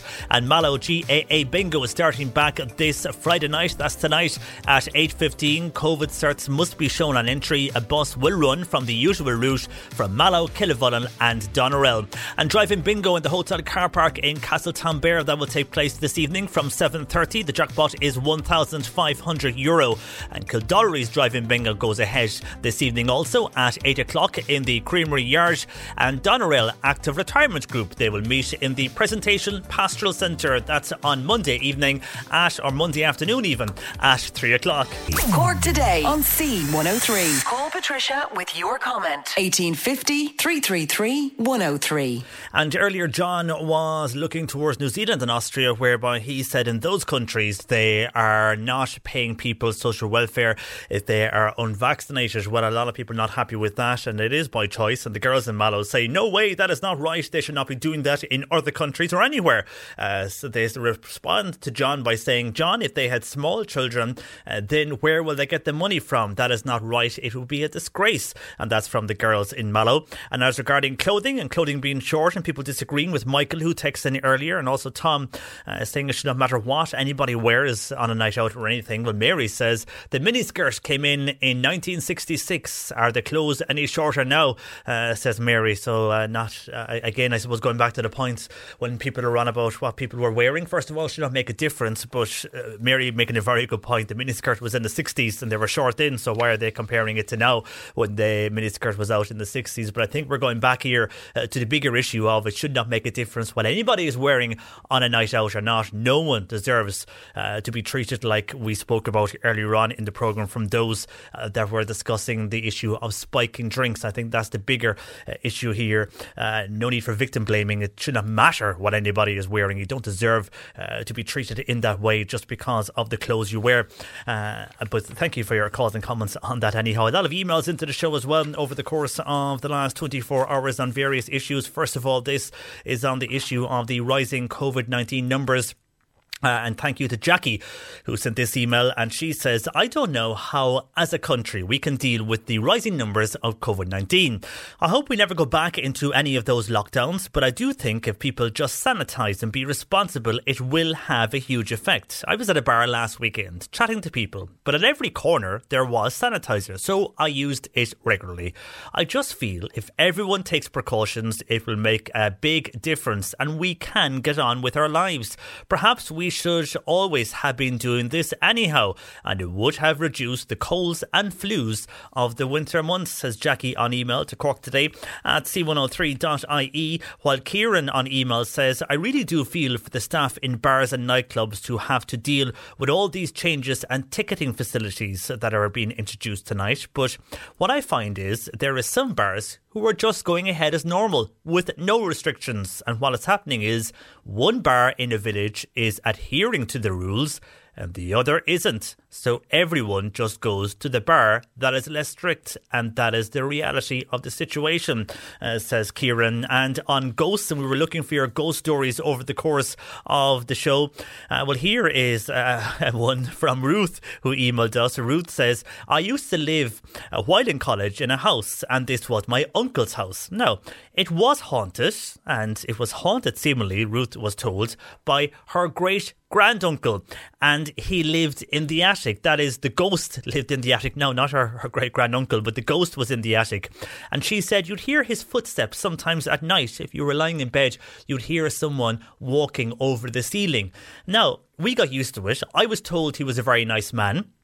So I never really minded, but it did freak my friends out when they came to stay, uh, says Ruth on email. While Johnny on WhatsApp says, I lived in a house to when one night I woke up and there was a girl sitting at the end of my bed. I woke up my girlfriend, and while waking her up, the girl walked through the door. Uh, his girlfriend, this is Johnny's girlfriend, said I was dreaming, but Johnny says I wasn't. There was a girl sitting at the end of my bed. She was clear to see, and uh, Johnny goes on to say there was always a spooky feeling he felt in that house. But when he said that to his girlfriend, she said he was dreaming and basically told him to cop on. But he's convinced there was a girl sitting at the end of his bed. He never got to find out any more about the house. He asked neighbours to see was there anything happened, but no one knew the history behind that house. And the house was uh, in and around the Western Road area of the city. Well, maybe someone listening uh, may have lived in one of those houses in and around the Western Road area. And if you ever experienced a girl sitting, and this was a young girl now, uh, sitting at the end of a bed and then just disappearing through a wall or a door, uh, you might feel Johnny, uh, make Johnny feel a bit better because he's convinced that there was something in that house anyhow, and it wasn't just a dream, and there was always a spooky feeling. Thank you for your WhatsApp, Johnny. While Jerry says, and Jerry feels very strongly about this, he says there is no such thing as ghosts and that it's all sleep deprivation or stress can be a cause of it, but there's nothing, no such thing as ghosts. Anyhow, thank you for your uh, texts and calls and WhatsApps on ghosts. And another email in here from Amy McCarthy. And this is something that is going ahead uh, this Sunday. Is the Sherharla Monument Restoration and Committee uh, Commemoration Committee. Uh, they're holding a commemoration, and it's going ahead on this Sunday, and it's marking the escape from Mountjoy Prison on October the 30th, 1921, by May Burke and her comrades. Now, a parade will start at Sherharla Church and walk to Burke's Cross, the birthplace of May Burke, where a ceremony will take place. A plaque then will be unveiled, an oration will be given by Angela Hennessy, and all the main participants in the ceremony will be female, in keeping with the Cumann na mBan spirit of the time. Uh, the parade uh, that begins at one o'clock, and everybody is welcome. So best of luck to everybody there uh, with that event at the weekend. And speaking of the weekend, the clocks are going to go back this Saturday night. Yes, indeed. If you are up early on a Sunday morning, or indeed if you were out on Saturday night, uh, well, you will have an extra line nonetheless. Anyhow, as the clocks will go back this weekend. A bit of confusion over this because usually the bank holiday would coincide with the jazz festival and with the uh, clocks going back. Not this year, it didn't work out that way. Uh, but still, if you're uh, heading to bed on Saturday night, you'll have an extra hour in bed on Sunday morning. So enjoy that. The clock's going back. What's the phrase? They spring forward in the spring and they fall back in the autumn. So fall back we do uh, this weekend. So we're going to the movies. Spooky films on the way next. And uh, Mark has been checking them out for both the cinema and streaming. Cork today on C103. Text or WhatsApp Patricia with your comment. 086 103 103. And very finally, on a commentary, first of all, this was John who bringing the attention of a story from Austria and indeed New Zealand, whereby they are looking at taking people off the dole if they haven't been vaccinated. People angry at this, and again, it's all vaccination is due to choice. But uh, first of all, we had people who felt, regardless of what happens, it's wrong to even suggest this, and it is something they're looking at doing in uh, Austria and New Zealand and going ahead of. Uh, from what I'm reading, anyhow, they're going ahead with it in Austria. But uh, Tim is in Boherbue. Tim says taking people's dole off them is the way uh, of a dictatorship, and that's the way. Well, that's what all along we have been trying to get rid of across the world, uh, says Tim in Boherbue. And back to the issue of dress sense and Michael. Michael that text in earlier on about uh, the dress since he's just come back and to give him, to give him a right reply because there's been a lot of commentary uh, on his text earlier on across the show. Uh, Michael says, just to clarify, hi JP, I have nothing against the way young people dress. It is their choice. Uh, thank you, Michael, for your text to 0862 103 103. Right, let's go to the movies. Uh, Mark Malone joins us as usual on a Friday afternoon to you, Mark. Hi, John Paul. Now you're going along and uh, getting very uh, spooky and Halloweeny. First of all, with this one, uh, this is called The Candyman, and I, I, actually saw the trailer earlier on, Mark, so it's very suitable for the weekend. Uh, here is a quick trailer. And the legend is, if you say Candyman five times while looking in the mirror, Candyman, Candyman, Candyman, he appears in the reflection and kills you. I heard you're looking for Candyman.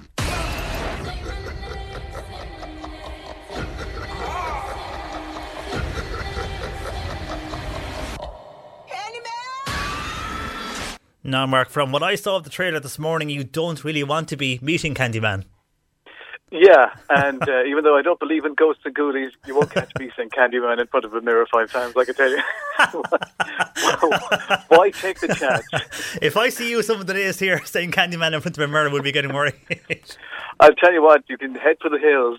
Um, yeah, Candyman. Yeah, so uh, this is kind of a new version of it. Uh, I actually saw the first one uh, back in 1992 in the cinema. I remember uh, that starred uh, Virginia Madsen, who was uh, the, the sister of um, of Michael Madsen, and it was a good movie. It wasn't bad at all. I mean, I really really enjoyed it. After that, there were two sequels which I never bothered with. I didn't see them. Now, this new version is, they say, a sequel, although it is to me very similar to that first film. it's very kind of, very much kind of a modern retelling of this, and um, in a good way. And I think uh, it's kind of a very positive thing where now uh, the film, yes, it's still set in Chicago, but it's 20 years, 20, 30 years later. And now uh, a part of Chicago that used to be the projects is now very much gentrified because, uh, you know, uh, white big money and investment has come in, and as has happened in Chicago.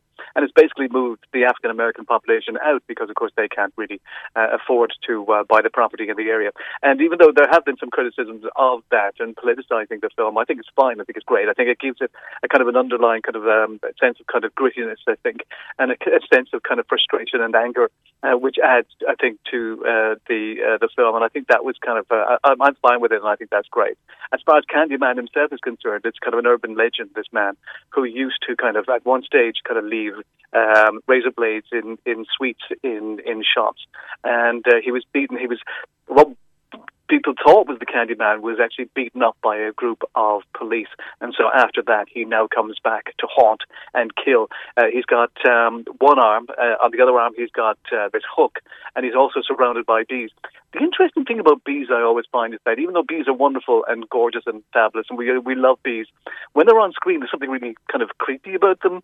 Uh, whether it's kind of the way they fly or it's the sound of the bees, I don't know what it is. Uh, but the director here, who's um, this is only her second film, her name is Nia DaCosta.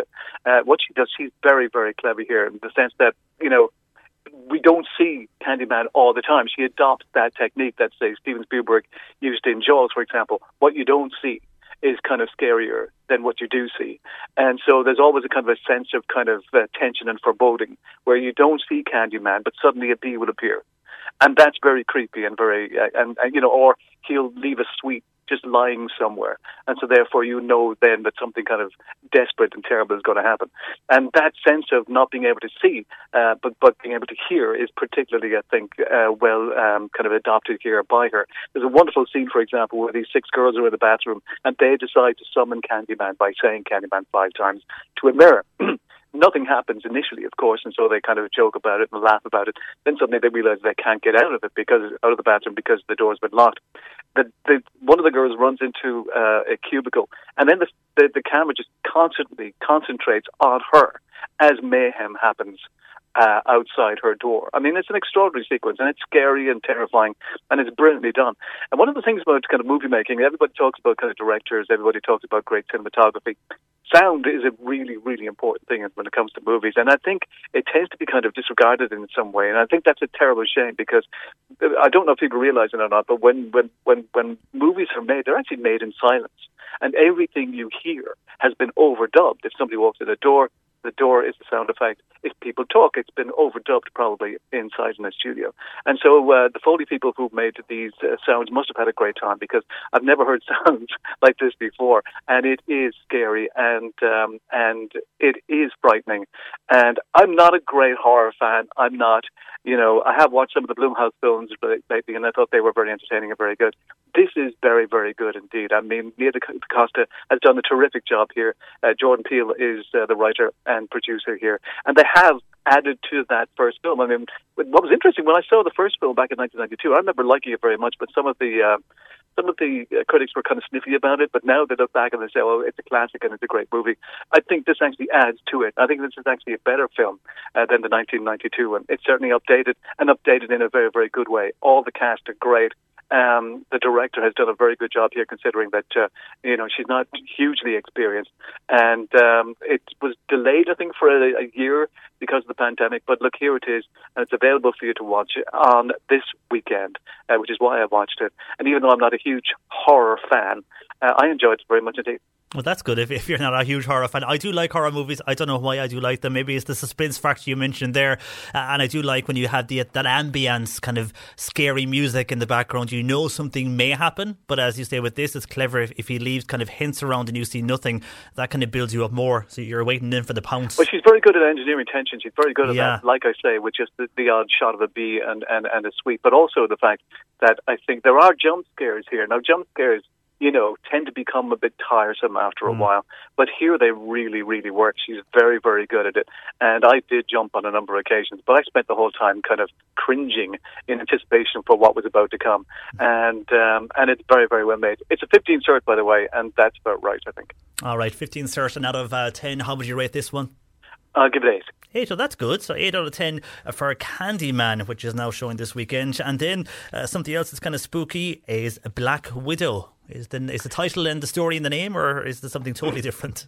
No, I wouldn't call it spooky. It's not really spooky. Oh, okay. it's, it's, an action. It's an action movie. It's okay. part of. Uh, uh, it's part of the Marvel universe, and uh, this kind of takes place between kind of Captain America: Civil War and Avengers Infinity War. So they've kind of gone back a, a, few years here and basically have told us the story about Black Widow, uh, played once again here by uh, Scarlett Johansson. So the question, I think the first question people want to know if they, they haven't watched any of those Captain America or Avengers films, you know, can we watch this? Will we know what's going on? I think you will, um, you know, because it's an origin story about her and her life. And, uh, there are references to Captain America, there are references to Tony Stark, there are references to uh, the other Avengers. But I think if you haven't, don't worry about it. You can still watch and enjoy this. Not that it's perfect. I mean, there are problems, a lot of problems with the film, but it's still an enjoyable kind of piece of nonsense if that you know you've got nothing better to do.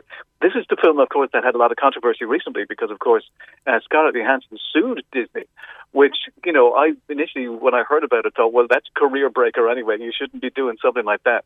Um, but apparently, she got paid twenty million for making the film. Oh wow! But then because Disney decided to put it into cinemas and Disney Plus at the same time, she considered that uh, she lost out on $40 million worth of earnings. So she sued Disney for 40 which just goes to show you the kind of money that an individual can make from these movies. Doesn't I mean, it? extraordinary. That's a huge amount of money. I didn't think you'd get more for. Our, I knew the cinemas would be big, but the, the, the, streaming services such as Disney Plus, I mean, she'd make more as well from both of them. So, I mean, I, I thought it would be just one one stream or as in one income stream from wherever it goes. Well, that was Disney's argument. Disney said, "Look, you know, it made a lot of money on the streaming service on Disney Plus, and it did well in cinemas. So we don't, you know, an agreement was made, and because of the pandemic, what we offered we think was acceptable. Now they have agreed on the deal. We don't know what that deal was, but it does, as I say, just goes to show you. I mean, when you consider how you know you could make um, Blumhouse make movies for about five million dollars, and they're extraordinary, and they create a lot of employment. And just it goes to show you what one person can make just from one movie. I mean, if you look at say Pirates of the Caribbean, and you look at Johnny Depp, and look at the kind of money that he would have made over those five or six movies, I mean, it's an extraordinary amount of money. Um, but look, that's for another time. I mean, you know what I mean. But as far as the film itself is concerned, um, so as I say, it is an origin story. We hear about uh, her life as a young child. We initially see her with her sister and her parents in America it looks as though they're just an ordinary kind of uh, American family until the father comes home one day and says, "We have got to leave right now." They're then chased by American agents, and they go come back to Russia because we find out they were in fact Russian agents living and working in America. They are split up at uh, a very, very young age, and they are basically kind of the girls are basically kind of kidnapped by Ray Winstone here, who basically turns them into kind of kind of super kind of soldiers. At the same time, he develops this kind of mist, which is when sprayed into people's faces means that he can completely and totally uh, control uh, these people. So Scarlett and uh, has by now gone to America. Florence Pugh, her sister, has stayed in Russia and has become known as a very, very well known assassin.